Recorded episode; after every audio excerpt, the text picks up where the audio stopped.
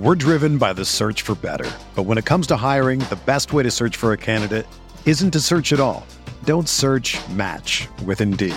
Indeed is your matching and hiring platform with over 350 million global monthly visitors, according to Indeed data, and a matching engine that helps you find quality candidates fast. Ditch the busy work. Use Indeed for scheduling, screening, and messaging so you can connect with candidates faster. Leveraging over 140 million qualifications and preferences every day, Indeed's matching engine is constantly learning from your preferences, so the more you use Indeed, the better it gets. Join more than 3.5 million businesses worldwide that use Indeed to hire great talent fast. And listeners of this show will get a $75 sponsored job credit to get your jobs more visibility at Indeed.com slash BlueWire. Just go to Indeed.com slash BlueWire right now and support our show by saying that you heard about Indeed on this podcast. That's Indeed.com slash BlueWire. Terms and conditions apply. Need to hire? You need Indeed. This podcast episode is brought to you by Coors Light. These days, everything is go, go, go. It's nonstop hustle all the time. Work, friends, family expect you to be on 24 7. Well, sometimes you just need to reach for a Coors Light because it's made to chill. Coors Light is cold lagered, cold filtered, and cold packaged. It's as crisp and refreshing as the Colorado Rockies. It is literally made to chill. Coors Light is the one I choose when I need to unwind. So when you want to hit reset, reach for the beer that's made to chill. Get Coors Light in the new look delivered straight to your door with Drizzly or Instacart. Celebrate responsibly. Coors Brewing Company, Golden, Colorado. We're here.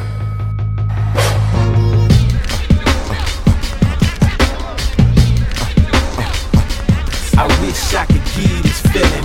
I wish I could get this feeling. Uh uh uh on the corner. What up, everybody, and welcome to another episode of the Corner Podcast. This week's episode of the Corner is brought to you by Casper Mattresses. Casper is an online retailer of premium mattresses for a fraction of the cost. You know, me and Andreas are always covering events, we're always writing articles, but when we do have time to sleep, we lay our head down on a nice, pillowy soft, premium mattress from Casper Mattresses. Casper is revolutionizing the mattress industry by cutting the cost of dealing with resellers and going straight to you. No showrooms, no middleman. Everyone's seen those creepy guys trying to follow you around the department store. None of that anymore. You get your hands on a nice premium mattress by going straight to Casper Mattresses.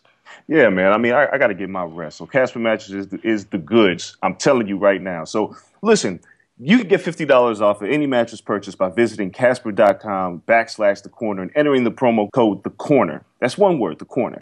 That's Casper.com backslash the corner promo code T H E C O R N E R. Terms and conditions apply. What up, everybody? Welcome to another episode of the Corner Podcast. As always, Kel Dansby here with Andreas Hale. He's in full old man mode today, and I know you can't wait to hear it because we just came off of a very, very eventful Survivor Series weekend, and he has a lot to say about a card that I think is decent. Uh, he's laughing at me. Ain't nothing to laugh at. Let me let me finish uh. the intro. So there's plenty of stuff going on right now in combat sports. We got to talk about the UFC. We got to talk about a boomerang, which is the star of the show this past weekend in the UFC. Some upcoming fights. Michael Bisping on the quick turnaround. Boxing really didn't have much, so we'll glaze over that. But first, it's Thanksgiving week. Dre, Thanksgiving. What's on the menu? We talk menu every year. Yeah, I mean, this year it is uh pretty simple. I'm going to my mother's house, so she's doing all the cooking. For once, uh, my wife and I and the rest of our family, we're going to somebody else's house. We're not hosting this year, which is a good thing. So whatever my mom cooks, she's making chitlins. So Oh I don't need God, chitlins. no. okay, thank you, thank you. I don't need chitlins, but she's making chitlins, and um, yeah. So I mean, there's gonna be other stuff, but there's one thing that I do not eat. My my father-in-law, father-in-law, my stepfather is uh he loves chitlins. It's the one time a year he can get them. So that's what's on that side of the menu. We're just showing up. Listen, I've met your mother, lovely woman.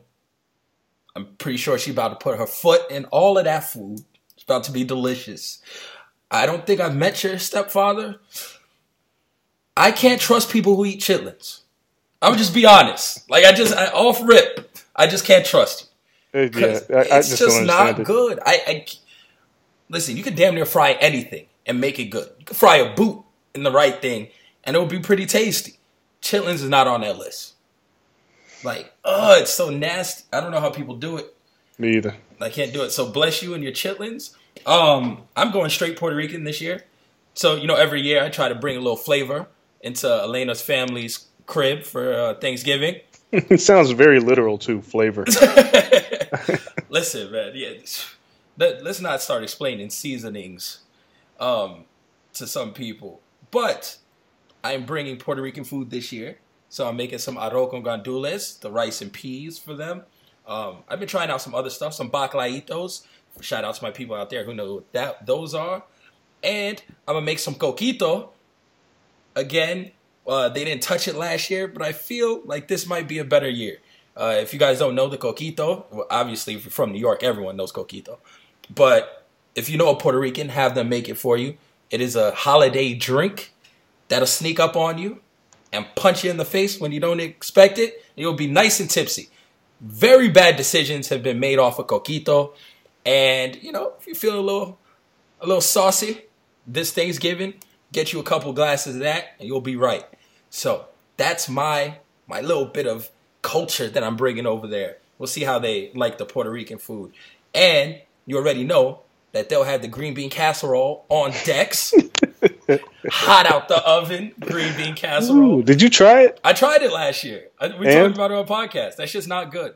Okay, that's what I thought I remembered. Just That's making not good. Their version, I've tried it twice over the past two years. Um, none of them listen to this podcast. Bless their heart. I love all the other food there. The turkey is bomb. The ham is juicy. They make tri-tip all the time. I love it.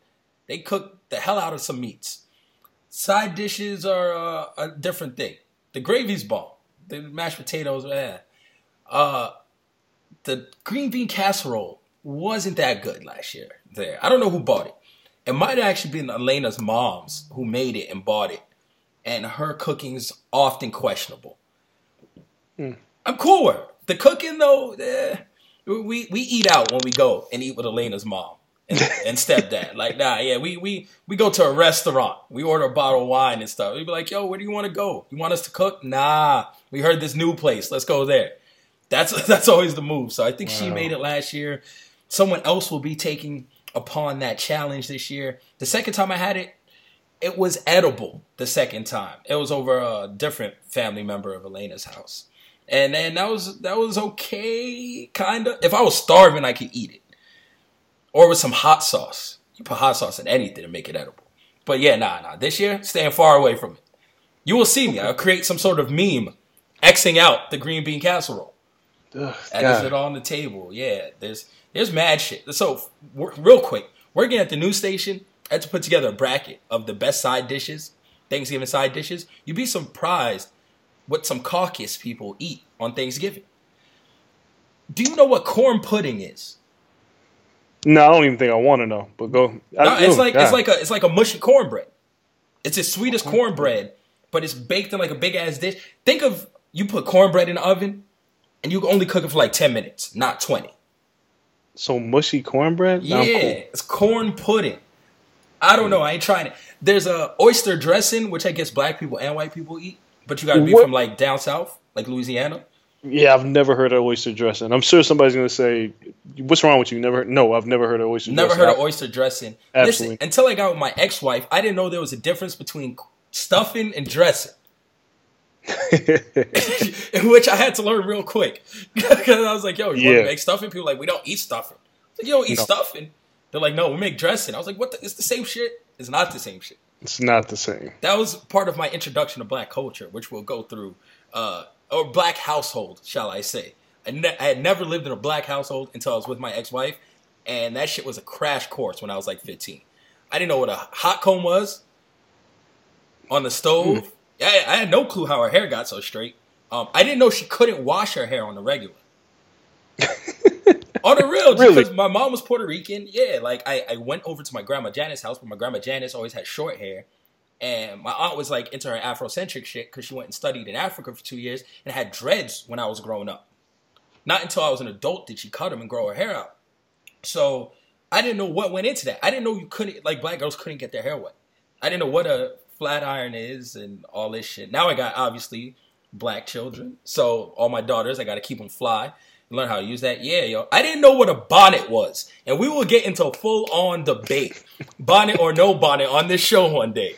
And I had no clue. Like, yo, nothing will change your life than not knowing what a bonnet is and seeing a woman sleep over at your crib and come out with some shit on her head. and I remember it was satin yo. purple, satin purple. And I'm like, yo, what are you do-? I thought it was a joke. Only thing I thought was Tom from Tom and Jerry when he dresses up like the grandma incognito.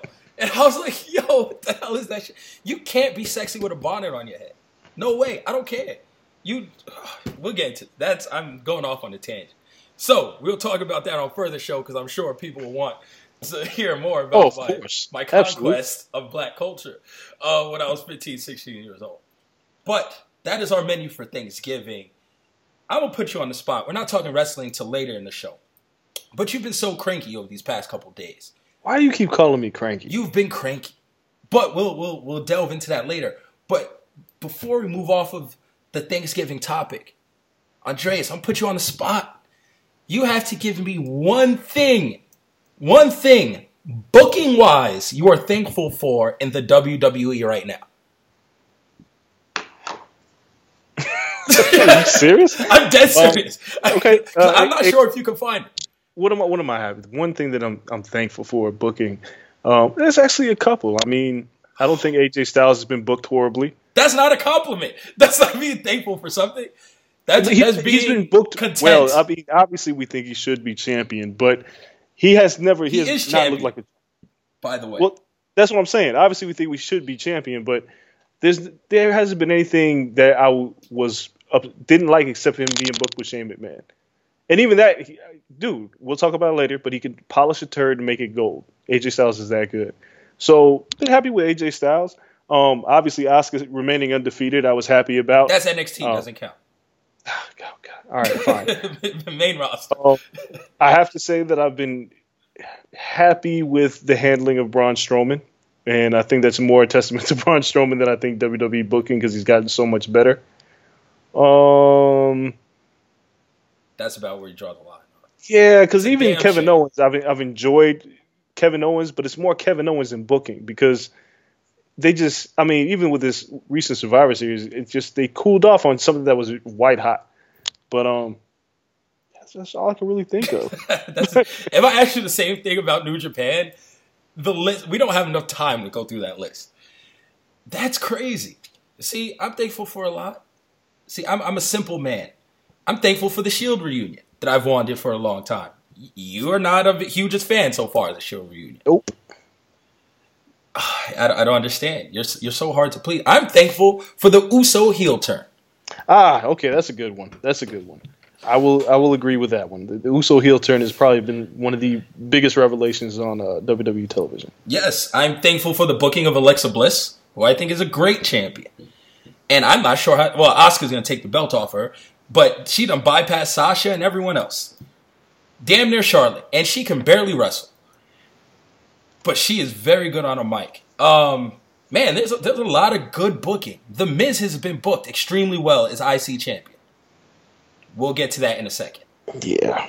So, you know, Vince Vince is an old man who's lost some shit, but I, I liked him. I think Joe has been booked very well. And which I Yeah. Yeah, I mean, you know, to me, Joe doesn't have to be champion. There's only no, certain things I don't like, and that's like Bray Wyatt's booking, shit like that. Like outside of that, I'm okay kind of with everything they do, and, and Triple H pushing himself to the moon, which we'll talk about. Let's talk about UFC though, because this is usually where we start. Not too much happening, except we did see your boy Colby Covington getting hit with a boomerang. Man, like a every, Batman villain. Whoa. I honestly think every day that goes by in the UFC, I, I keep wondering like, why am I still watching this? like every like every week there's something new, and I'm like, why? What am I doing watching this? This product is not it's not good anymore. Um, yeah, Colby Covington gets hit by a boomerang from uh, your boy Fabricio Werdum in Australia. Fabricio took exception to obviously what Colby said while he was in Brazil. caught him on the street slipping. But apparently, Colby was already mouthing off, and he hit. I mean, first of all, why do you like you have a boomerang in Australia? It doesn't get any more on the nose than that. And then Well, he a boom- explained the boomerang, and it makes a lot of sense, by the way. Yeah, so you got a boomerang, but then you hit Colby Covington with it, and then Colby Covington wants to press charges. Man, homie, you fight for a living. Like, I think, man, I just don't like Colby Covington as a whole. I mean, Straight dry snitching. And Yeah, I thought he couldn't get worse. You can't be a badass and then dry snitch. He's he's weak. He's that guy's weak. I hope he doesn't get a title shot. I hope Tyron Woodley denies him at every turn because he doesn't even deserve it until he unless he earns it, which I don't think he has. Um, I don't I don't care about. I don't want to hear about Colby Covington. I hope they book him against Wonder Boy and he gets his face kicked off. Yeah, see, I want to see something like that. There's other people, Robbie Lawler, um, who he Carlos says, Condit would just rearrange his whole shit. yeah, I just want somebody to shut him up. Like I know what he's trying to do. He's trying to pull a Chael Sonnen, and, and it's just it's whack.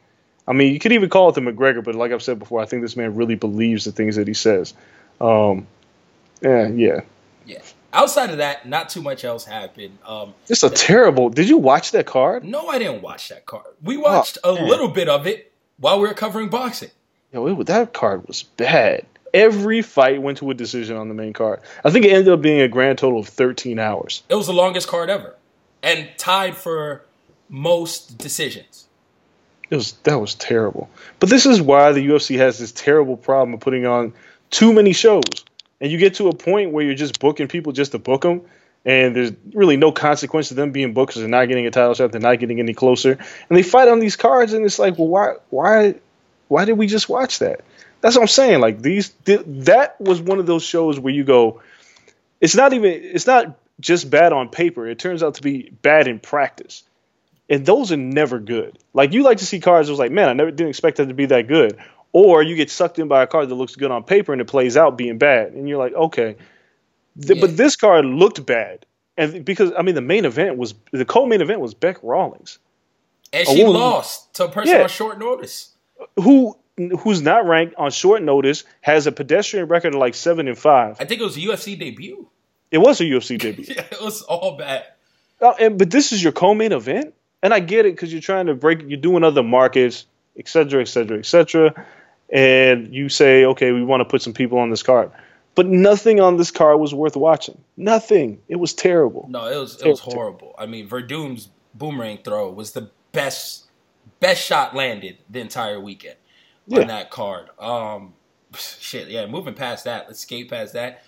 Michael the Count Bisping coming back already, two times in one month, fighting after just getting wrecked by GSP. He didn't look great, but it's Bisping. He looked like Bisping. Coming against Kelvin Gastelum, who's looked great as of late. Is Bisping going to get knocked out and retire now, or does he still have that one last fight in him? I still think he has a he has that one last fight left in him. Um, He can't go against Romero then. If he gets wrecked in this one, Romero. well, that's the problem. If, if if he gets wrecked, yeah, he he gets smoked by Romero. But uh, I do think he's still gonna have another fight left in him. I don't think this will be it for Bisping. Uh, but yeah, I don't see him winning this fight. Uh, this is one of those fights where it's like you want a quick turnaround, but it's like I think you forgot who you were. You're average, and when you're average and you're fighting a guy like Gastelum who has a lot of momentum, um, who's, a really good wrestler, and I think he's. I, I, I don't want to say that he's better than GSP, but I know he's conditioned better than GSP was in that particular fight. yeah. So you're gonna face him on on relatively short notice. I guess you out here for a check, bruh. And and his hands are really coming along now. I mean, the guy's 26 years old. He's a kid. 26, 27. Like, this is a long time from the Ultimate Fighter. He won that at what, 23, 22? Right, he was the guy that unseated Uriah Hall, who everybody thought was the second coming. I mean, and not everybody, not including me. I was a guy who was like, man, this guy's going to be great. Yeah. Uriah Hall's been terrible, but he was that guy, and nobody saw this coming from Gastelum. No one at all. And he's running through people now. So I like I think this propels Gastelum more than it, it does anything for Bisping. Because Gastelum Yeah. can say, I just beat a guy who was a champ three weeks ago. Yep, So, absolutely. so what up? Um, we have Alex Caceres on this card, which should be good. I don't know who Wang Guan is that he's fighting, but Caceres should be pretty exciting. And that's about the only thing I care about on this card. It's not a good card.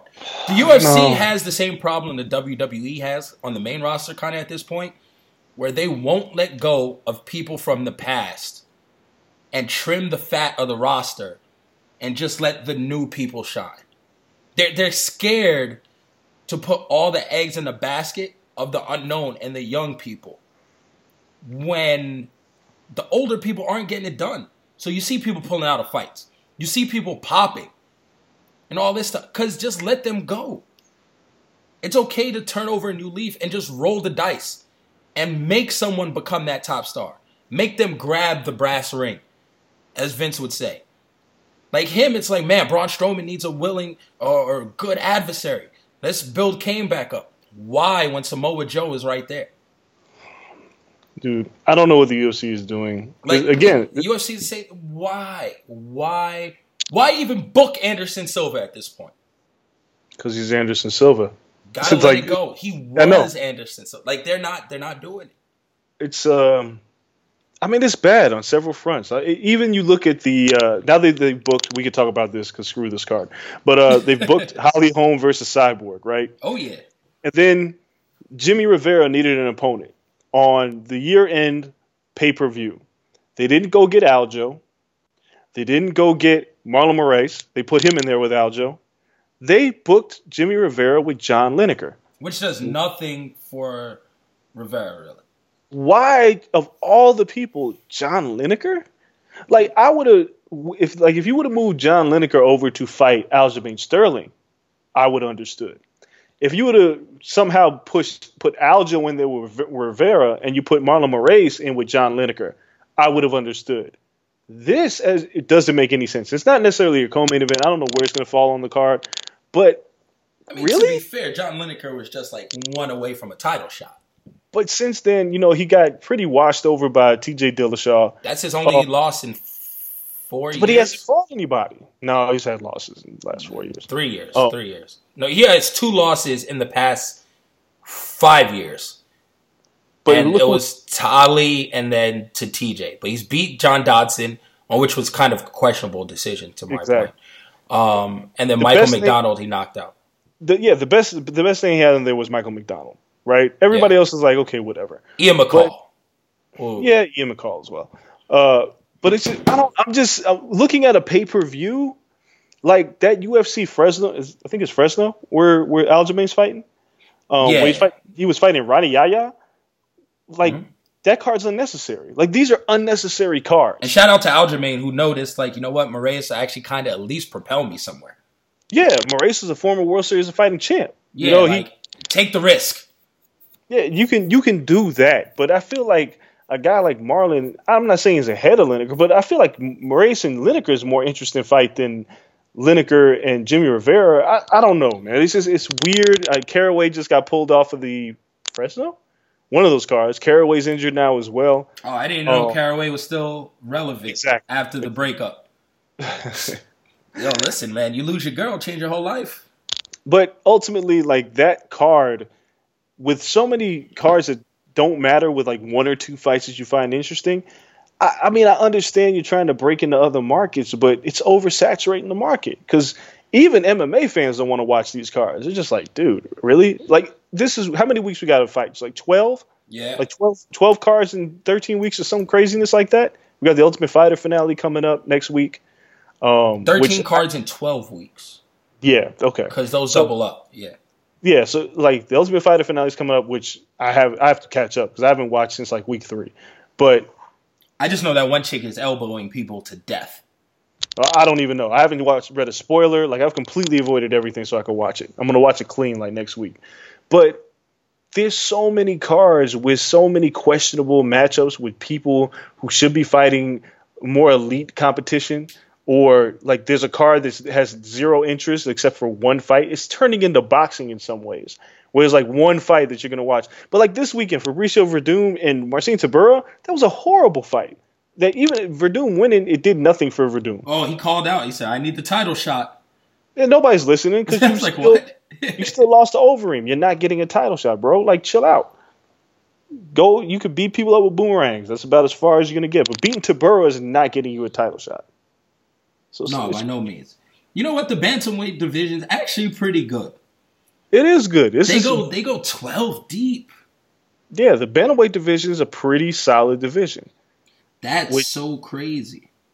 I mean, you know, I could be surprised. Maybe Lineker beats Rivera and just blows the doors off the bantamweight division. That could happen. I But mean, Lineker, yeah, it could, but even Rivera probably win that one. But then you look, you still got Dom waiting to come back from injury. Uh, Assunção is still ranked way too high. Um, no, he's not. How is the Sal ranked too high? I mean, maybe I just feel like he's been around forever. I want new blood. He's win winning. I'm not saying you know three straight wins. No one. Let's see. Only Jimmy Rivera has a longer winning streak. Exactly. So I mean, I understand it, but still, like, uh, Caraway is tenth. Thomas Almeida is eleventh. So it's it's a deep division. Aljamain is nine, which should change because John Dodson will fly fold back. Same thing. Moraes is seventh. That's a good division. There's plenty of other matchups. Cody's gonna come back looking for a fight. The their matchmaking is just weird at this point in that division. Oh, you know what? The, the whole damn thing.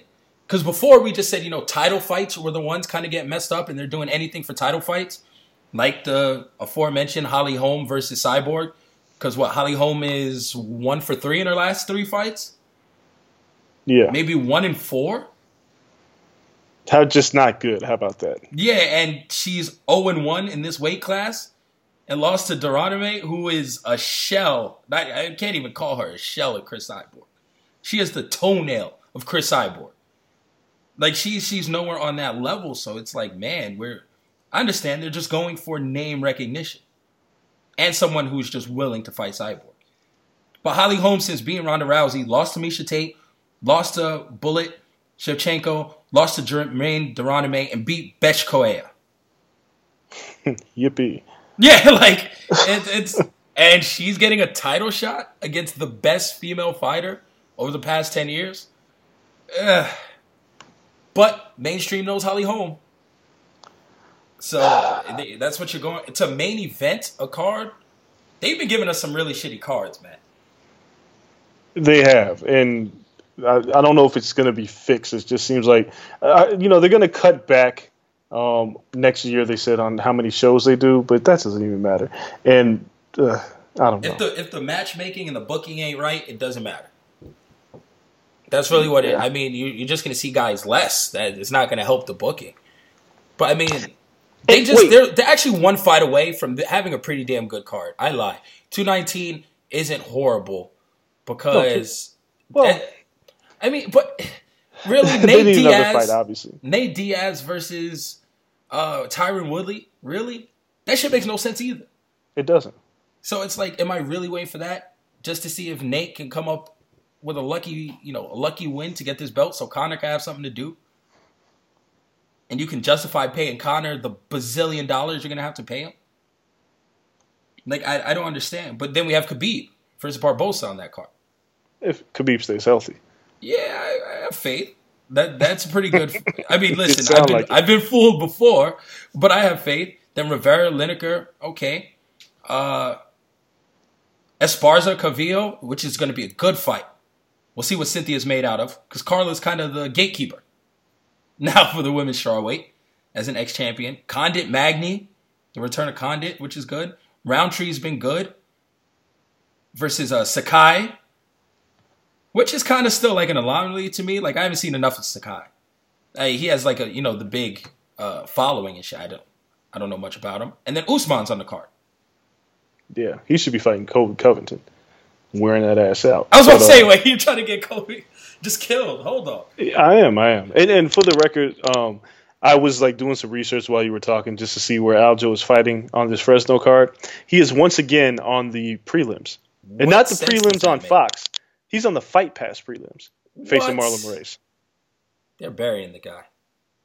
Like, just real quick because we need to move on because we're spending way too much time talking about something that doesn't matter. this particular card in Fresno was headlined by Cub Swanson versus Brian Ortega. The co-main event is Jason Knight versus Gabriel Benitez, and Jason Knight's coming off a loss. Then you have Scott Holtzman versus Darrell Horcher, Eric Anders versus Markus Perez, Albert Morales versus Benito Lopez. That is your main card. And you mean to tell me that Aljamain Sterling and Marlon Moraes cannot be on that main card? Yeah, why are they on the Fight Pass prelims? This the makes no Fight sense. Pass prelims. So no one's gonna see it. Alexis Like- Davis versus Liz Carmouche is On headlining that's that's FS1. yes, that's headlining. Like what? What? Scott Holtzman, Darrell Horcher, Eric Anders, dude. They just don't want Aljo to live. But like, come on, man. Marlon Moraes is again former World Series of Fighting champion. He was mowing down competition then. Obviously, everybody that comes to UFC doesn't make the transition well. They don't start off just blowing people out. So we look at Eddie Alvarez, for instance, but he eventually became champ. But you're kind of you're burying your lead here if you're going to take a guy from World Series of Fighting who has a name and put him on a prelim card against another ranked up and coming bantamweight. Yes, Aljo has lost a fight to Rafael Assunção, but he just beat Renan Barão for Christ's sakes. Come on, guys, get it together. Y'all need to fix this when this, show happens. Ain't no way Aljo and Moraes should be on the goddamn prelims on a Fox Sports One card. And wasn't that Assunção fight kind of close? It, yeah, but I mean, He lost the third, I think, definitively. yeah, he lost the fight, but I'm But he wrestled saying, the shit out of him in like the first round. He put him in some kind of pretzel I had never seen before. like he just beat the former champ. And you look at this card, because like I said last time with Dodson and Moraes, if I'm watching a Fox Sports One card to begin with, I'm already a fan. So nothing you put on the undercard is going to make me go, you know what, I should tune into the free show, right? Like, because you're already watching it. Because otherwise, if you're a casual fan, you're not watching this shit.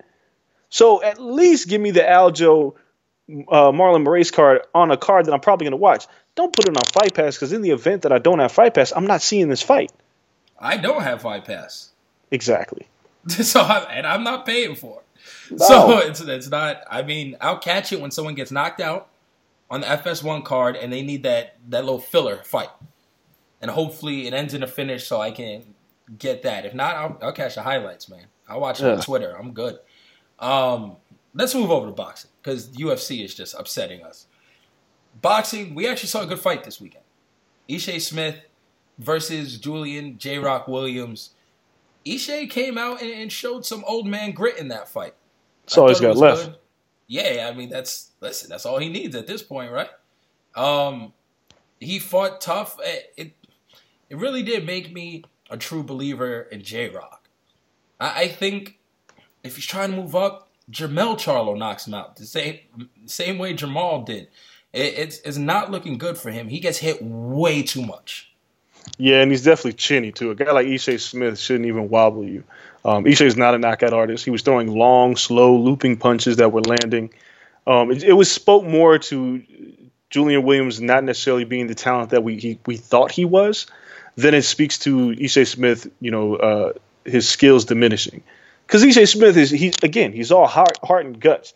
Most people don't have the heart and guts of Ishe Smith. If you don't know his backstory, I'm not going to tell you about it here, but just Google the man. Ishe's been through a lot in his life. And he's he comes from a class of boxers, the 1996 Olympic team, which was Antonio Tarver, Floyd Mayweather, Fernando Vargas. Those guys aren't here anymore. Ishe Smith is still fighting. Yeah. So he's he's been through a lot. He's a special story, but he's about to be 40 years old, and Julian Williams is 26. And in that fight, like if you if you just looked at the scores, they were way too wide. I thought it was a little bit more competitive. But more importantly, if you actually watch the fight, there are things you're going to see from Williams that you just like, what is this? Like you have all the physical attributes to take care of Ishe Smith, and you're you're allowing him to stay in this fight. So yeah, Julian Williams is not who we thought he was. I thought this guy was going to be great. Back then, I thought he was going to beat Charlo, and I was clearly wrong. Um, and he has he's just he's he just seems like a guy that Austin Trout's going to get his hands on to beat up. Ooh, you take Trout over J Rock? Yeah, probably would. I think. And Trout, Trout's a gutsy fighter, but you know he might he's getting close to being shot as well. Yeah, But- I was like, ugh. But William, dude, he's chinny. Like there was some sh- shots that he got rocked with that he should have saw coming. I saw him coming. Everybody saw him punches coming from Ishe Smith. yeah, but I mean, we're not taking the punches. No, we're not. I'm just saying this is Williams in a very, very exciting and crowded junior middleweight division. Williams has a lot of work to do. Yeah, that's. I mean, that is very true. I mean, going through the rankings, junior middle, middleweight, Jermell Charlo's number one right now, which is crazy. Um, Erislandy Lara is number two. Jarrett Hurd. Swift is good, and Swift will wash Julian Williams. Okay. Uh, Cotto still ranked fourth. Trout fifth. J Rock versus Cotto would be an interesting fight if he could catch Cotto him before he walks out. Ooh, what? Old man Cotto Kodo, second yeah. wind Kodo. Cotto was guts, man. Like some fighters have the guts and some don't, and, and some people just don't recover from being knocked out. And I don't think Williams has fully recovered from being knocked out. Like I didn't watch this fight and say he looks like a prime talent, like a top talent. I think Cotto could probably beat him at 154. Damn, that's crazy. I mean, Cotto's ranked third right now, or fourth. J Rock six. Trout or Cotto has to be the fight if he's looking to move up. I would take my chance with Cotto over Trout, even though both. Listen, he's young. He has power in his hands. He should be able to beat both. They should be statement fights. There's no way we should even be discussing this as it being even. It's a damn shame already. So that's that's boxing. That's the boxing we watched. Did we miss any fights this weekend? Uh, Carl Frampton returned. For those that care, um, he lost Leo Santa Cruz and lost his first fight. Frampton returned and didn't look all that great. Um, he looked he looked pretty rusty, which I'm surprised. Cause I'm a fan of the Jackal, but Frampton didn't look that great. So uh, that's I mean that's really it. We don't have a whole lot to look forward to in boxing aside from uh, Rigondeaux and uh, Lomachenko in about two weeks. Yeah, Um, it's coming quick. yeah, I'm sure there's something else coming up. Uh, I know they, they officially announced that uh, Errol Spence and Lamont Peterson will be in New York on January 20th, Of Which- course, it will be. which I'm I'm looking forward to watching. But uh, Devon Alexander makes his long. It's been a long time since we've seen this Devon Alexander fight. He makes his return. He actually fights tonight, um, and that's really it. On a Tuesday. yeah, All right. uh, Kovalev fights this weekend. The return of Sergey Kovalev on HBO. In New York. Yeah. Yeah. Yes. So I mean, we got some boxing coming up. Not bad. I guess that means it's time, man. It's time to switch over to pro wrestling. No New Japan, no ROH to distract you. Straight into Survivor Series. No, go to Takeover first. Don't do Man, all right. Well, I'll be. You're, you're way too excited to talk about Survivor. Yes, because this shit was so hilarious in our group chat that I can't believe that you're so against that card. But let's start on Takeover. Yeah. So we had Takeover War Games. Um, we didn't get one of the matches we were hoping to see, uh, which is the European Championship um, match, which we'll see this Wednesday, UK title match, Yeah. Dunne and Gargano. Yeah. which should be pretty good. That would have took the card over the top. So I can see why they kind of they saved it, and it was it was good for the time that it had. Um, what else do we have? We have Lars Sullivan, Cassius Ohno starting it off, and a match that was only five minutes and it felt short to me. When I watched it at the house show, it was a lot longer. Ohno had a lot more offense, but you got to build Lars as as the bully, right? He has to be a beast. He's a big ass dude. Looking at him twice, like his yeah, his features are just huge. He doesn't have to be tall. That guy's just a monster. And I, I like the way he looked. I thought they booked him well. I thought the match was entertaining.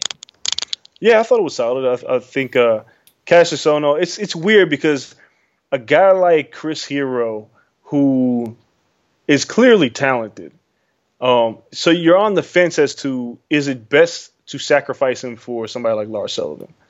Um, clearly, Lars Sullivan is the up and comer who needs to push and needs to go over on somebody.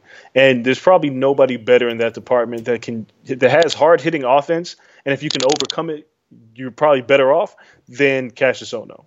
So in one sense, I was like, yeah, this is perfect. Lars should go over on him. In the other sense, I'm like, well, where does Chris Hero go from here? Where does Cassius Ohno go from here after losing to Lars Sullivan? I don't think it matters. I think he knows his purpose. I think he's here to be like an enhancement talent. Um, Lars, uh, he just needs a new finisher. Uh, that waist slam thing just looks sloppy. Other than that, though, I mean, I thought it was booked well. Yeah, I think. I mean, like you said, the finisher is shitty, but we've seen them change big dudes' finishers often. Apollo Crews changed his finisher, uh, which we don't get to see too often because he doesn't win. But then Braun Strowman changed his finisher like three times. He he'll settle into something that looks a lot better when he gets to work on it a little bit more. Um, we had the match tonight, in my opinion, Aleister Black versus Velveteen Dream. Aleister with his entrance is always dope, but Velveteen Dream stole the show in the war of entrances when he came out with the with the chest piece that looks like a moccasin and, and the and the glasses with the three eyes, and he came out. He had the braids on the side and the and the feathery top. He looks like a Yung Joc from Love and Hip Hop Atlanta. Ooh, Wow. yeah. A little bit of ratchet television for y'all out there. Joc has that same hairdo. It's so feathery up top. And uh, he came out. His hair stayed pretty all match.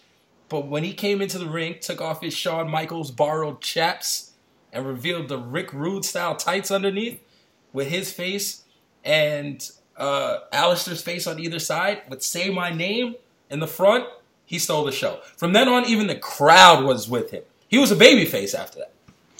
Dude, uh, I tweeted this and I'm going to say it again. Can we talk about how Patrick Clark was saddled with a bullshit gimmick and turned that shit into gold? He has become the androgynous version of Ravishing Rick Rude, uh, mixed with a little hint of gold dust here. Dude, he came in when I remember when I first saw this gimmick, I was like, come on, this is ridiculous. Like, really? Like, because, you know, Prince had just passed and it was like, all right, you guys are really doing this? But my goodness from his mannerisms in the ring. His ring work is solid. It's not exceptional, but it's very good. No, but he Oh. had, he's still young. He has a long way to go. Yeah, For not got- being an indie guy, he's he's actually decent. He's not Corbin. He's not like No, some no. other people who got. He's actually decent in ring. His athleticism is legit.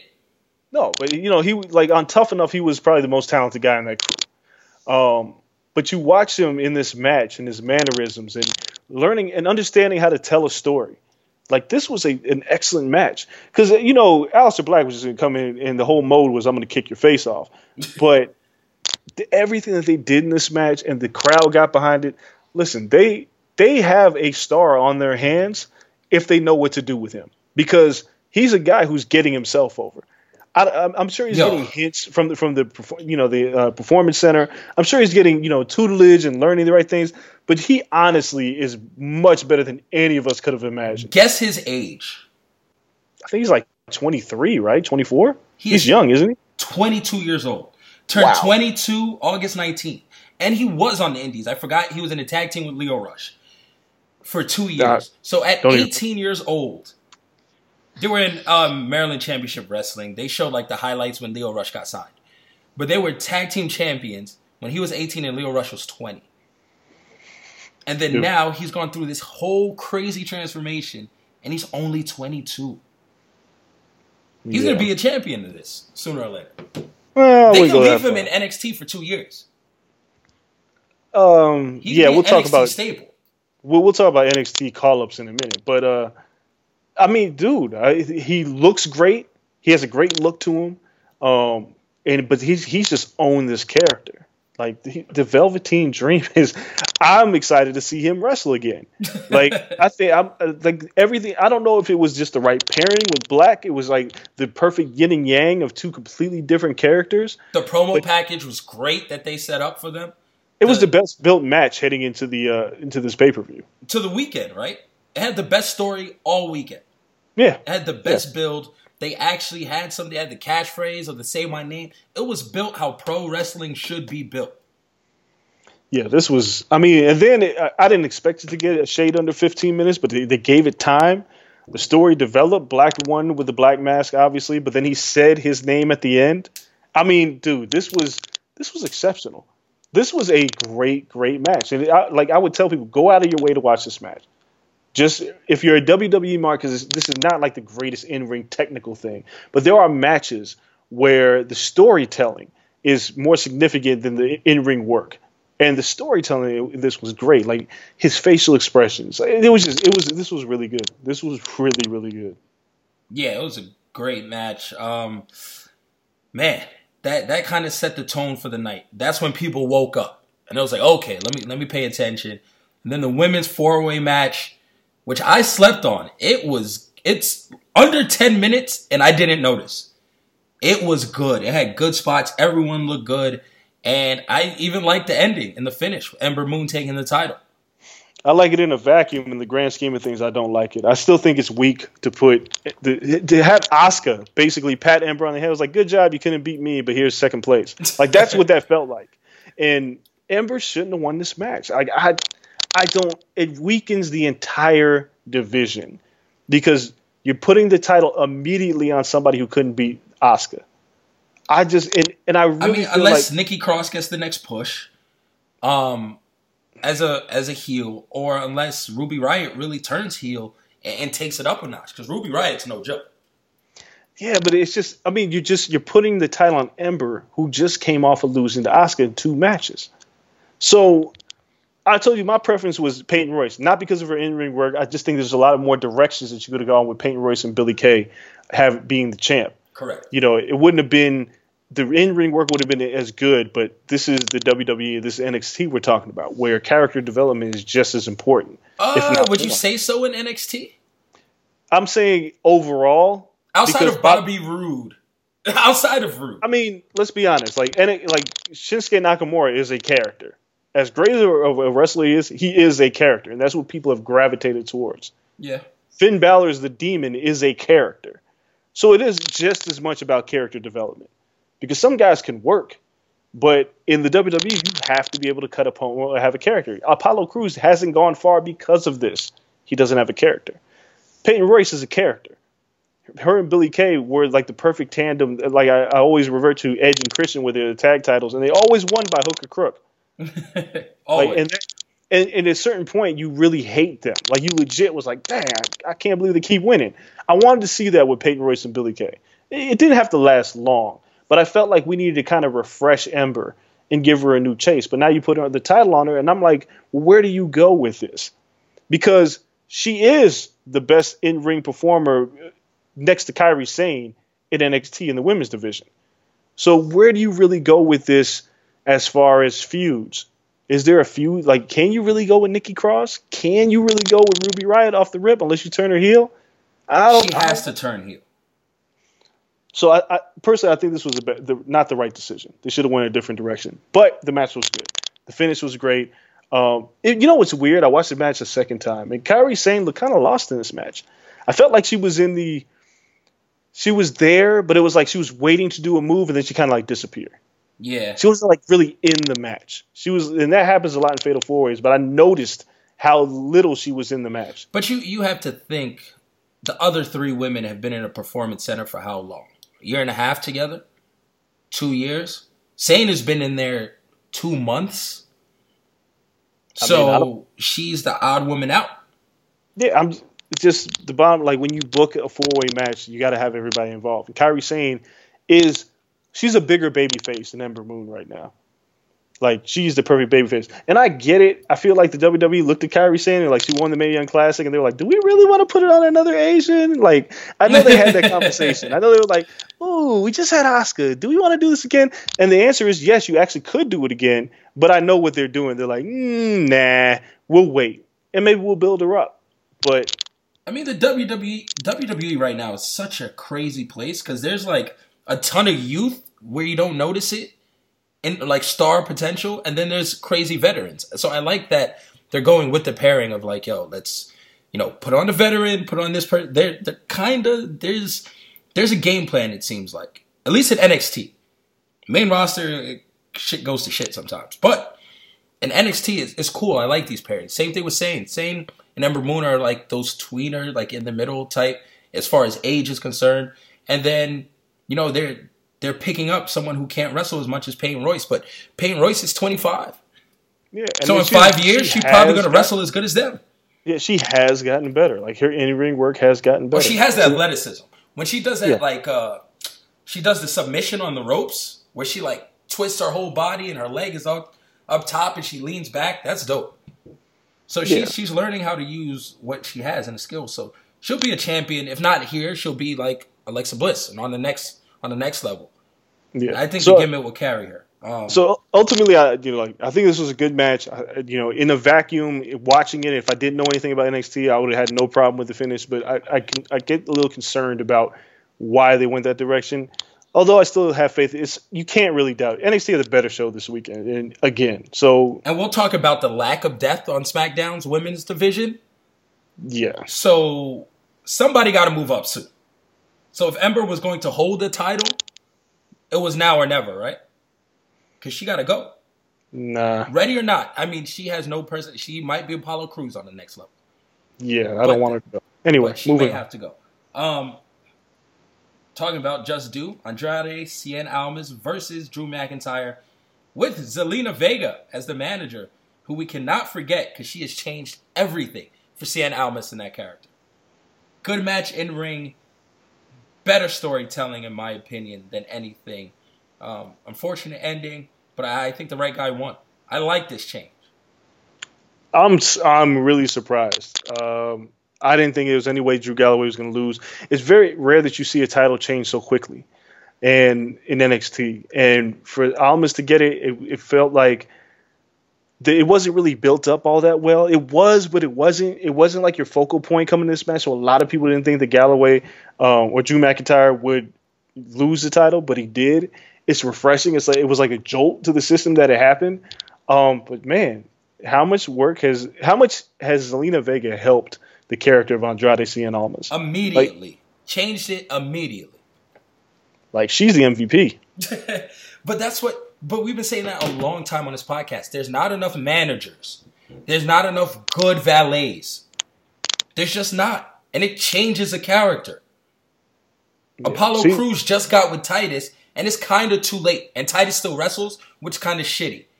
But when Titus was just building a Titus brand, and you give someone something to fight for, it, was okay with Tozawa and him and blah blah blah. That's cool. Create a stable. Give him a manager, just a guy in a suit. Zelina Vega is proving the same thing. When you have a capable valet who cheats for you, who gives your character some credibility, that's dope. And that's what you need. They're, they don't find enough of them. They don't hire enough. And you know, and everything came full, full circle because after Cien Almas won, she was like, "Now we party," which was the whole story of her joining with him in the first place. Because you remember, Almas wasn't taking it seriously and he was partying all the time, and that's why he was losing. Yep. So this was like long term storytelling done very, very well. Because like when she said it, I sat there and thought about it. I was like, oh yeah, he was always partying. Like that makes sense. So everything came full circle with with Almas. And the Um, losing was for a reason. That's why NXT is better than WWE. Bray Wyatt loses for no reason. If he loses to debut Sister Abigail and go on a second tear that carries through the next two, three years of his career, and you give him a Sister Abigail valet, it all makes sense that he's been a jobber for the past two years. Nothing came of that. They mismanaged it horribly. NXT has seen Almas lose, and we're like, yo, they're burying him. He can't win. He's a jobber. They had him lose as part of the storyline. They turned that losing into, oh, he parties too much. He's not serious. And then used it, and it finally came full circle. And you were like, okay, I believe it. Now it makes sense. The main Yeah, roster got- doesn't do that. my guy was a Chippendale. Like he was he was a Chippendale, and now he's a champ. From Chippendale to champion. And Gotta it. Vega can wrestle her ass off, by the way. The her Well, Karanas, and she hit some crazy ass moves. She'll get her time. I think it's coming. I think she, she's going to get in that ring and do some work. Um, let's talk about the main event. War Games, who which rules that I didn't care for. Oh, sorry. Before we move on, Drew McIntyre looks like he tore the Oh, yeah. bicep, and we were watching it together. And as soon as we saw the finish, I was just saying, "Drew, let go of the rope. Drew, let go of the rope. Why are you holding yourself? Take the bump." And he did himself in. Yeah, we don't. I don't think they're giving a timetable for his return. It made it made me wonder if they called an audible on the fly. Um, It I don't think they did. No, it doesn't look like an audible because the finish was coming regardless. Just let go of the damn rope. Um, but either way, uh, it kind of sucks for Drew. He came back. He kind of rejuvenated his character. So we'll see what happens with him. I, I think he really would have been a candidate to debut in the Rumble, to be that guy that goes up from NXT in the Rumble. I, I think they would have done that with him. You know, having main roster experience, he doesn't have to get used to the lights or the angles or how promos work. He had all that. They could have fast tracked him, and I think he knew it, and he lost out on that opportunity, which sucks. But uh, accidents happen. Okay, now the War Games. Yeah, 30, this was a 36 minute match. 36 minutes. It didn't feel that Uh, long. It felt good.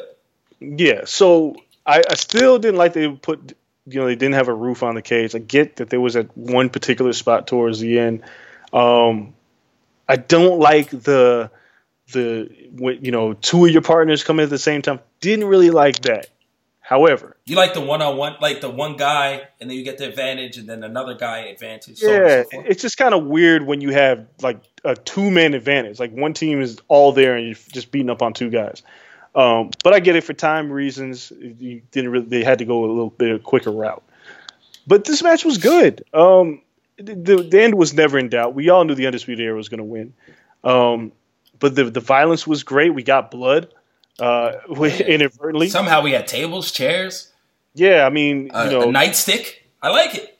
Look, they made Killian Dain look like a billion bucks, not even a million bucks. He came in like a murderer. He came in destroying people, brought the weapons. Like it was really Killian Dain. He ate the key yeah, yo, he ate. The they couldn't get out after the match. to I'm the point where they kept it going through the storyline, and Undisputed Era could not leave the cage. They had to sit and he put uh, Bobby Fish or Kyle O'Reilly pulled up a chair because they had to hire the cage because he actually ate the key. Yeah. So the the spots in this were were, were solid. Adam Cole looked great. Um, everything about this match was great. The only thing I didn't like was Roderick Strong's ring attire. I think he looked like a fool with that the back out to the pain thing. But But they tried to make him buy in. yeah, with that being said, I mean everybody worked. Uh, this was a really good match, and it just proves that once again, NXT has the talent and the capability, and they do everything in such a short amount of time. Like the shows are an hour each week. The pay per view is only two hours. I don't need this to be any longer. Like maybe the TV could be a thirty minutes longer a week, maybe, but I would even more so want one more championship before I would want it longer. well, I think you if you're gonna have a championship, then I think you need to make it longer. I, I don't think you can have one without the other. I don't think you can have two more like because the UK championship doesn't even get defended on the damn show. Well, you know what? It's going to be defended, right? And now we're seeing someone not from the UK challenging for the UK championship. Yeah, I I wouldn't mind. oh, I wouldn't I mind if that's a staple. The U- United States Championship could be won by Rusev, who's from Bulgaria. Oh no, I, Or a character no, like that's it'd be dope to just have that as the secondary title and have it defended. that. I mean, that's perfectly fine. The, my only concern is, you know, I don't know if they. It's it seems like this is a one off. The Gargano match seems like No, it, doing. it does. It does. But it'd be dope if they they kind of noticed that and was like, okay, let's just go with it. Make it like the old European Championship. Yeah, but ultimately, it's like it doesn't take up your entire day watching this, and then you leave happy. Like it's very rare. There's- I think there's only been a couple of maybe one or two takeovers that are like, eh, but it's still better than what I'm watching on the main roster. Oh yeah, and the best part is you can binge watch it. So even if you don't watch every week, Takeover could be on its way, and you just binge watch like four episodes in a row. Yeah, so they, I mean, the writing, I, you know, I'm not going to give Triple H all the credit. No, he has a good squad down there. Yeah, they've they've got a great squad. They kind of know what they're doing, and the talent talent always shines, man. If you let talent work, and you don't cater to like kids all the time or stupid angles that you create or make them be the colonel in the KFC commercial, things will work out. And, and NXT has really worked out. Now we shout out to Shawn Michaels, by the way, because I feel like the characters and their character are getting better just by having him down there. In ring work, all this stuff I can't call, but I, I feel like people are really gaining from his experience. The the pageantry, the stuff like Velveteen Dream, that entrance, the taking off the chap slow, the Well, the, yeah. the huge reveal, all this stuff. There's little character stuff where I can say, you know what, Shawn is making a difference. Hmm, don't know if it's Shawn, but whatever. It could be Regal, it could be anybody. But Yeah, I mean, I like The Regal team- too. team is solid down there. Now we can talk about what you really want to talk about. Oh yeah, it's Survivor Series time. Um, I enjoyed the card. I thought maybe there was two matches that were ho hum, if that. Watching it live, unlike some people, I thought the pacing was well done. I thought, you know, I was ready to crown it a very, very good pay per view until I saw the finish that we'll talk about in a little while, which kind of wrecked it and brought it down to earth. I thought it would be a very good pay per view. How about that? And then the finish brought it down to good, good. And if even if you wanted to call it average, I'd let you slide. You're not even giving it average. How do you not at least give this pay per view average? Once was- again, you have to be judging this off of the mold of WWE pay per views. Don't hold this Mm-hmm. shit to Wrestle Kingdom. No, I'm not holding this to Wrestle King. That's ridiculous. I wouldn't even do that. Good. But for this to be part of the Big Four, For this to be a four hour show, it dragged ass. Like this was a long ass show. And again, there were a bunch of matches that I've seen better work from the talent on this roster do on SmackDown and Raw. And the, the main event sucked, with the exception of AJ Styles making Brock Lesnar work, which I was right. I, I, I was right, wasn't I? They were going to get uh, because I started at 17. I ended up at 12. They split the baby and they made this match 15 minutes. It's neither here nor there. No, it's here. I So- I may I may or may not recall you saying that it was Yeah, going to yeah, go okay. and be a normal length match. But it, with the exception of that match, like, look, man, these matches were not that good. And we can we, let's go ahead and run down the list. Let's go down the line. Um, Enzo versus Kalisto, nine minute match. I watched it. Well, I watched even the pre show, so I was there for five hours. Um, Enzo actually had to wrestle. They made Enzo wrestle. No BS. but it wasn't good.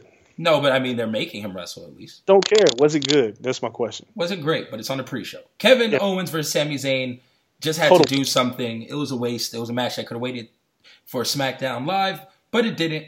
Instead, they faced Fandango uh, and Tyler Breeze. They won as expected, uh, but they carried on their storyline as I expect Kevin Owens and Sami Zayn to do. Where this time Kevin Owens saved Sami Zayn from a horrific end, and I think they're you know just strengthening that bond by always saving one another in a match or sacrificing themselves for one another. I like that storyline. Um, hopefully they don't keep cooling it off. That's my problem. We'll talk about that in a second. Then we have opening the show, The Shield versus The New Day. 21 minutes, gave it time. I thought it worked very well. I enjoyed the match. I don't know how you didn't. Shit, Xavier Woods showed out in this match, who's been showing out a lot lately. I thought it was Wasn't a good handled great. It wasn't a good match. What was wrong with this match? The Shield. Like the New Day had all the chemistry and all the heat, Yeah. like and all the fire. And Woods, Kofi, Biggie are enjoyable to watch. The Shield were not enjoyable to watch. What if I was to tell you the Shield has never had that chemistry? Uh, What if I was to tell you that the Shield has always just kind of been a spot fest led by people on the edge of their seat waiting for Seth Rollins to do some amazing aerial shit? I would call you a liar because the Shield was much better when they when they faced Team Hell No. The Shield was Did they have rules better- in that match? Wait, wait, wait. Okay. The Shield was much better when they faced Evolution. The Shield was much better when they faced the Wyatt, Wyatt family. The Shield as baby faces are not as fun to watch. More importantly, the fact that they've been split up so long is evident when you watch them wrestle because you can see the charisma of Seth Rollins being brought down a notch. You can see the charisma of Dean Ambrose being brought down a notch. And Roman Reigns is as stoic as ever. He's not fun to watch. This match, especially the last like five to ten minutes of it, where it felt like they were trying to get to certain spots and it would take an extremely long. This is no fault of the New Day. No, I mean The they had to hit their individual spots. I mean, Dirty it- Deeds has to be hit, and then Rollins has to do his new fucking spinning was- heel kick.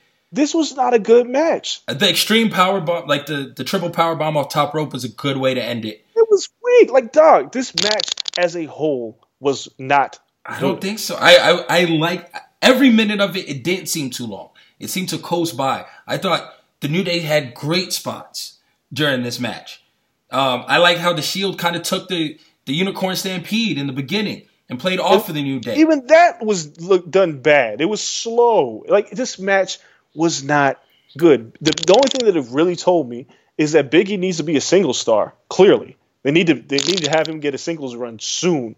He's too good for this. But in the New Day have all the chemistry. But I've seen New Day have better matches with the Usos, with other people. This was supposed to be a match against the best faction, arguably of all time in the WWE and the Shield, versus the current one of the current best factions in the New Day. This Listen. didn't play out like that. for for two brands, and it's a completely right now. It's a complete brand split. So these guys aren't working in the, you know Ah, house shows it out. together. Cut it out. They're not Cut doing out. all this it shit. They Cut threw this AJ together in a week and it looked Ah, good. cut it, cut it out. AJ and Brock didn't work together, and they they put together at least a four and a quarter star match. No, I Don't- thought that shit was great too. But don't don't tell me it has something to do with them being on the brand split. These guys have all these guys have wrestled for a long time. There's no reason this match should have been. as- I'm just saying you don't get to practice the exact matches how other that- people get to practice the same exact dude, match. No, but matter. this was good. That's not my problem.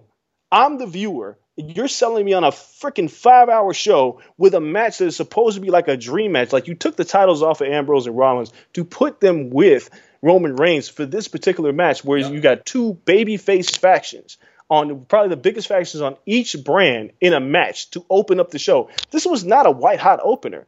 Dude, the crowd wasn't barely into this till close to the, the end. The crowd is weird this whole fucking night. But it was weird the whole night. The match wasn't good. That's why. The match was good. Um, we'll let the people decide, but that was a pretty damn good match. You were, oh, we got full on old man Andreas ready. Uh, let's go to the women's match. 5 on 5 Survivor Series match. Team Raw, uh, Fox, Banks, Bayley, Asuka, Nia Jax with the cornrows. Looking baytastic out there. Um, versus Lynch, Naomi, Carmella, Natalya, and Tamina. That is one of the worst SmackDown team, Survivor Series teams I've ever seen. SmackDown's women's roster. Just one one through five, one or worse. Um, and they gave them 19 minutes of this match. I didn't need that long because I knew where the hell it was going. I want to see Asuka go one on four if I could.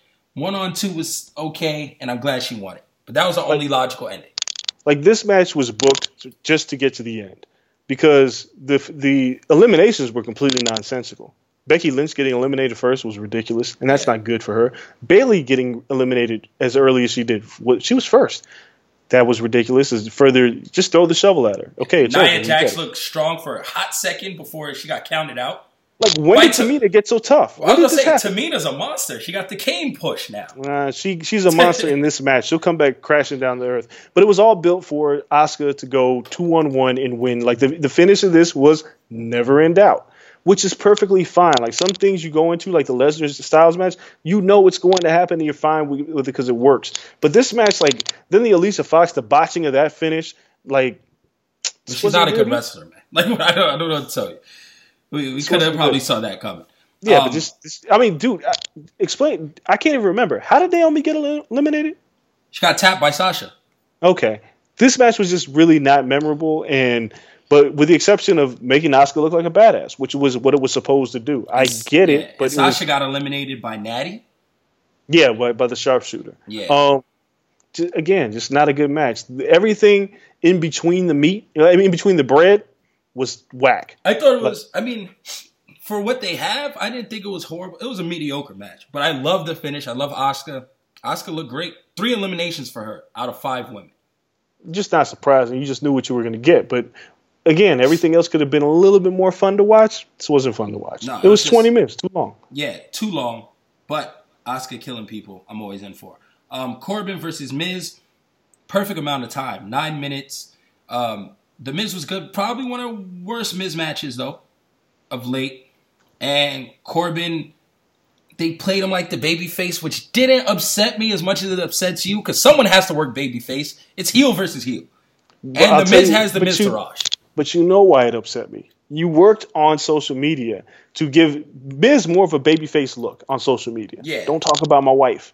Then you get to the match, and Baron Corbin is the one who has to fend off the Miztourage and everything else. And the knee injury and all. Yeah, that's true. Yeah, it was, it, so you flip characters in this weird way that you didn't really have to. Like you built, like credit to the Miz because he built up all the momentum, but then you get to the match itself and you flip character. So and I, I told you Baron Corbin was going to win. Miz can afford to lose, and then he ended up dropping the title anyway. But uh, then Baron Corbin botches the promo at the end.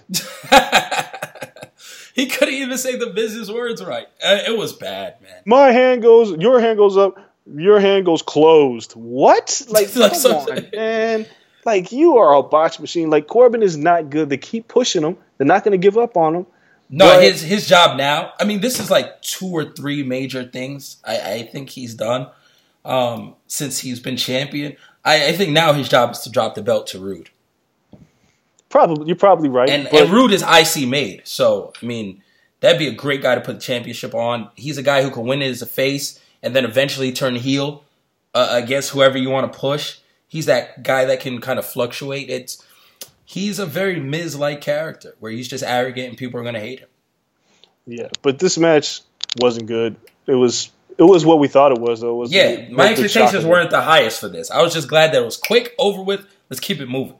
Yeah, and keep it skating. Uh, Usos versus Cesaro and Sheamus. I I thought the match was was pretty good. It was okay. at the least, at the least. And I'm trying to temper this so that I'm like, okay. You know, when I watched it originally, I had no problem with it. I watched uh, this match a second time because when I went back and watched uh, Survivor Series for a second time yesterday, I didn't watch the whole damn thing. I don't got that time, but I watched from this match on. Um, and I fast forwarded a little bit through Charlotte's match, but I thought this match was done pretty well. I, I like both teams; they gave it good effort. I like the finish with with the tag Azure diving over the ropes. Um, I was critical of them putting Cesaro and Sheamus together from the beginning. I don't like tag teams who aren't actual tag teams, just two guys thrown together. They've made themselves an actual tag team. They've gone all in, and both teams had good chemistry. If you wanted chemistry, this was chemistry. I mean, this was average. This was an average match I could have watched on Raw or SmackDown. No, Not one of this your big four. This is the equivalent of the Usos match last time at the last pay per view, maybe a little less. Because them, and, Wait, them and the, no. no, them and the New Day have been going at it so long that those matches are very good. But these are this isn't a SmackDown match. It's a it's a pay per view worthy match. I don't think so. I don't think this like the Usos. The Usos. I'm not even blaming the Usos. I'm just saying the Usos have a gear that they've seemed to find in these in against the New Day when they feuded with the Wyatts. They have a gear that they've hit in certain pay per views where their matches go from "yeah, this is pretty good" to "oh shit, this is actually really good." Never hit that gear in this match. Not this match wasn't bad. It just wasn't. You're again, holding it to the standards of a of a three match, like I guess build between them and the New Day that we just saw. That was just a even good match, first- better match, better match. even the first match was good. What I'm saying is like this wasn't a bad match. Again, this is a five hour pay per view, one of your big four. None like you need to wow me with at least one match, and like this match didn't wow me. It was an average match. It was average. It felt 15 minutes. It felt like they took a minute to get there. And there's the talent, like Cesaro being an exceptional talent. Not that he he played any worse. I just didn't feel like this didn't this didn't reach that level. And when you have you so think many this matches, was not at the level of the one versus the Shield, as far as for the bar? Because I thought those were really good matches, even their Monday Night Raw one.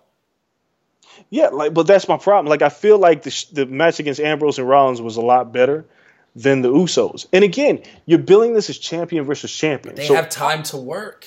they, this is 15 minutes. How much more time do you need? No, I mean like leading up to the match. man, cut that out. Quit saying that like, they have time to work. You These think that guys- plays no no no factor in what we see? I'm telling you, I'm not supposed to care because I'm watching. Look, I'm watching this to be entertained. I'm watching like you have been telling me all year that this is the only place you can see Raw and SmackDown superstars go at it. Blah blah blah. It's one of your big four.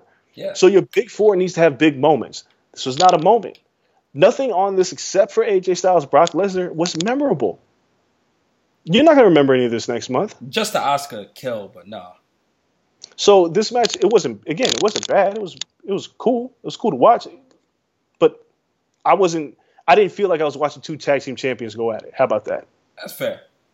Not mad at that. I'm I'm, I'm right with you saying that. Um, uh, let's see what was next.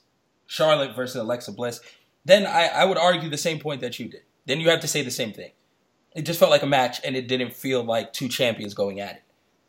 This was and like the problem with this is this felt long. Like there were a lot of rest holes and a lot of Well, Alexa like Yeah, the best- Alexa, her facial things. That's all they can. She's Yeah. not the greatest wrestler still. no, it like the best thing about this match was the fact that it ended. Yeah, I mean, Charlotte went over. Once again, Alexa's not the greatest. I thought they gave him too much time, but you got to fill a four-hour card, so I guess you know you got to do what you got to do when it comes down to crunch time, um, and you have all that time left on the table. And I, I thought it was barely decent. It, it's it wasn't memorable. I'll tell you that. So this is one of the matches that I thought were like, ah, okay, ho hum. Like I go with it, I go without it. This carries on to the bigger point, which I could have. I agreed with you when you said this before, and it had no bearing on what I thought of pay per view necessarily, but it's something that you know it, it rang true. They weren't fighting for anything. Exactly. If they were the ticker, they it looks. You were right where they start doing shit, and at the end they panic and change because they realize they did something stupid. They put the ticker on there Yeah, they on the last second, at the last second, because they're like, "Fuck, wait, we're doing all this for nothing." How can we change this? throw a ticker up. It's still for nothing. So if Yeah. it was for something, I think even the women's match would have had more bearing because you would have came down to like, oh man, this is for the league. You know, this this woman's gonna go to just make it for something, or our team's gonna go here, or we're gonna get the last Royal Rumble entrance, something. And, and it was for nothing. Yep. So it's that- for nothing. That was weird. I think that would have made just the feel of some of these uh, champion versus champion matches feel a little bit more important. Um, Universal title, we ain't got to say shit else about that, man. It was AJ Styles is the best in the world. That's it. The- Point blank. He carried a man who hasn't had more than a six minute match in years. Since CM Punk to one hell of a match, four star at least. AJ Styles is the man. Yo, he's again. The the finish was never in doubt. I mean, when this match was when we found out this match was going to happen, I said, "Eh, Brock's going to pick him off doing a flying a phenomenal forearm and F5 him." That's what happened. Like that was like duh. Yeah. Um, but yeah, this match was AJ made Brock work. He made him. He made Brock sell for him. After after look, Brock tossing around AJ with those German suplexes across the ring was like great. It was just beautiful to watch. But then to watch like the calf crusher, then to watch like you know the Pele, like dude, AJ is just really good. And you and when you force Brock to work, you get an enjoyable match. Like this Brock can still like, kind of work. Look, dude, this felt like a champion versus champion match. This felt like two champions trying to prove that they're the best, and I enjoyed that. And it, it was a, it was perfect because you had the champion who just destroys people versus like the, the finesse guy and AJ Styles, who is just a worker, who's fast, who uses aerial tactics, who's a great wrestler. You had a great contrast of styles, and it played out beautifully. This this will end up being probably, and this this is also a testament to how bad WWE's been in, in ring this year. Um, not NXT, WWE. This will end up being probably one of the best matches of the year. Yeah. But it was a good match. like what, that was not a bad thing. It was a good No, match. no, no, no. It was a good match, but I'm just saying, there's nothing really else that the WWE's done recently that you go, wow, that was really, that was like a really, really good match. Like I enjoyed every minute of this match. This was a really good match. You put the five best WWE matches over the past two years on a piece of paper. AJ Styles' name comes up probably four times. he comes up a lot. Him, Kevin Owens, yeah, Seth Rollins. Uh, two years? AJ. That's, well, yeah, no, no, no, no. I mean, AJ's like numero uno. Yup. AJ Cena. AJ Yeah. Owens. AJ. Like, you keep going down a lot. He comes But, up man- a lot. I, I thought the booking with Shane McMahon was terrible, and he even made that at WrestleMania like the match of the night. Yeah, he did. he did. I'm just saying, this guy is he's he's a he's pun intended a phenomenal talent. Yeah, so he's he's the best in the world. Next week we'll get into uh maybe I'll call up Kaz, get Kaz on the line for a quick second next week because he says AJ Styles is the best ever. He says he's better than Shawn Michaels, Mm-hmm. and we have to talk. So we, I'll, I'll hit Kaz up. We got to get him on the line because that's going to be a discussion for next week. I can't wait for that one. Um, let's talk about the quick. I mean, not much to talk about. If you guys haven't seen the final, I'm not going through all the Oh, damn God. eliminations. Um, spoiler alert: Triple H puts himself over and steals the show, and it's all about him. They try to save it by making Braun Strowman look good and, and strong by annihilating Triple H after, but that shit ain't do nothing for me. Um, I thought was- it was booked bad, even though I liked how Nakamura looked before he went out. He went out to Strowman. Cool. Someone has to go out early, or someone has to go out first. I'm okay with that. I didn't like Finn the way he was booked. Um, Randy Orton doesn't need to go over on Finn ever. I know we had to see the RKO. I don't give a damn. It shouldn't have been on Finn.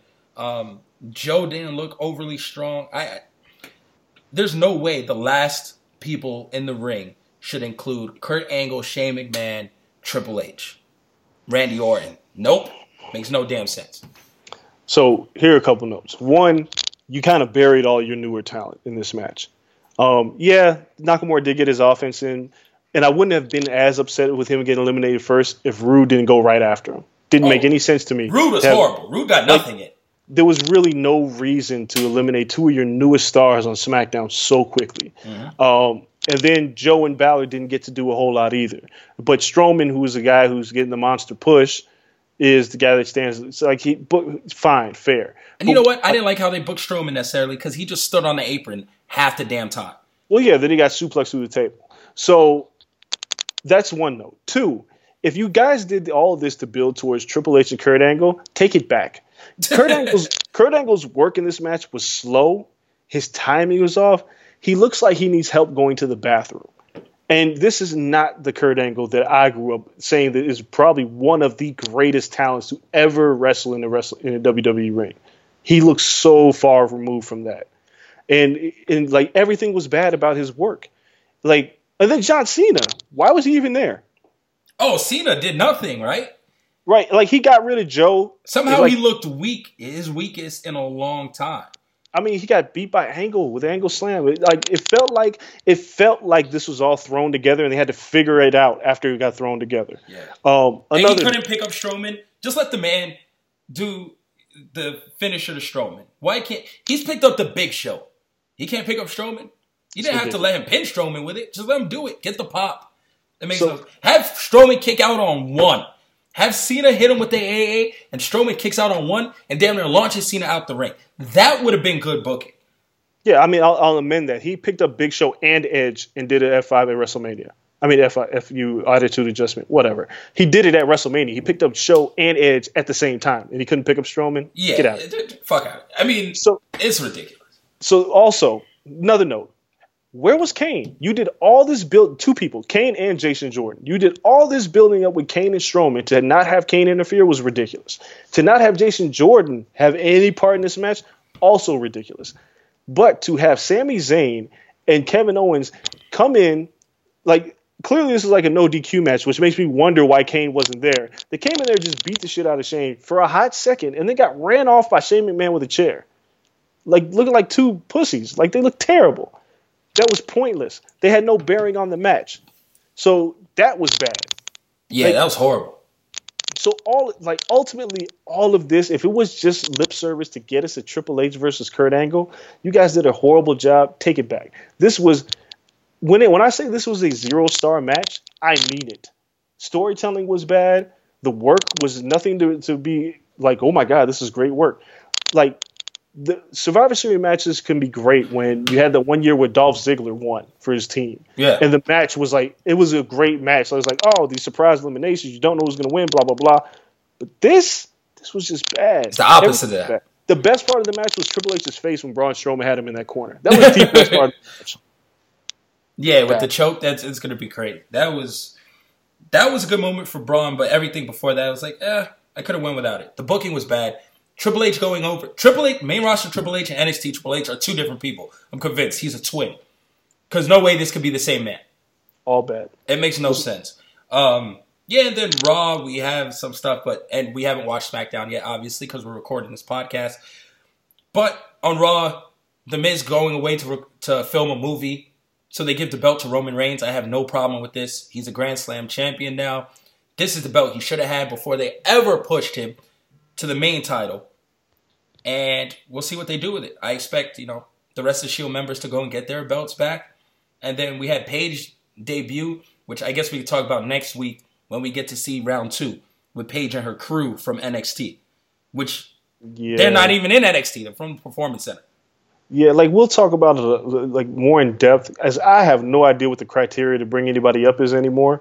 Um, Mandy Rose and, and I mean I know why Sonya was brought up because Shayna Baszler was coming, and then Sonya looked really bad when you have a real MMA fighter out there. And Mandy But- Rose looks great in a bikini.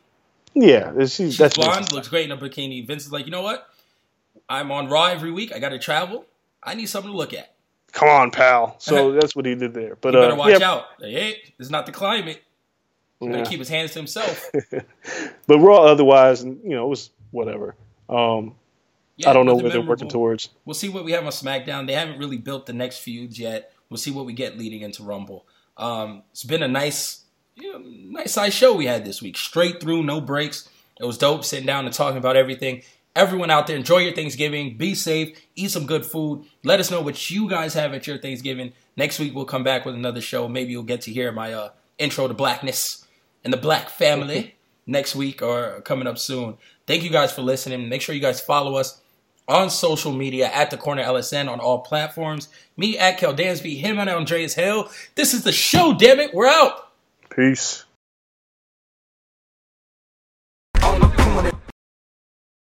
Nobody builds 5G like Verizon builds 5G. Because we're the engineers who built the most reliable network in America. And the more you do with 5G, the more building it right matters. The more your network matters. The more Verizon engineers going the extra mile matters. It's us pushing us. It's Verizon versus Verizon. 5G built right from America's most reliable network. Most reliable based on rankings from RootMetrics second half 2020 U.S. report of three mobile networks. Results may vary. Award is not an endorsement. Everyone is talking about magnesium. It's all you hear about. But why? What do we know about magnesium? Well, magnesium is the number one mineral that 75% of Americans are deficient in. If you are a woman over 35, magnesium will help you rediscover balance, energy, and vitality. Magnesium supports more than 300 enzymatic reactions in your body, including those involved in hormonal balance. From functional medicine doctors to mental well being and female hormone experts, we all know that magnesium is the one mineral to improve all aspects of well being and health. But which one? Magnesium Breakthrough from Bioptimizers, the trusted choice recommended by leading experts with seven best absorbed forms of magnesium to ensure your body receives the support it needs for overall well being. Go to bioptimizers.com slash balance today and use code BALANCE10 for 10% off. Support your journey to wellness at B-I-O-P-T-I-M-I-Z-E-R-S dot com forward slash balance. Magnesium Breakthrough from Bioptimizers, your foundation to optimal health and vitality.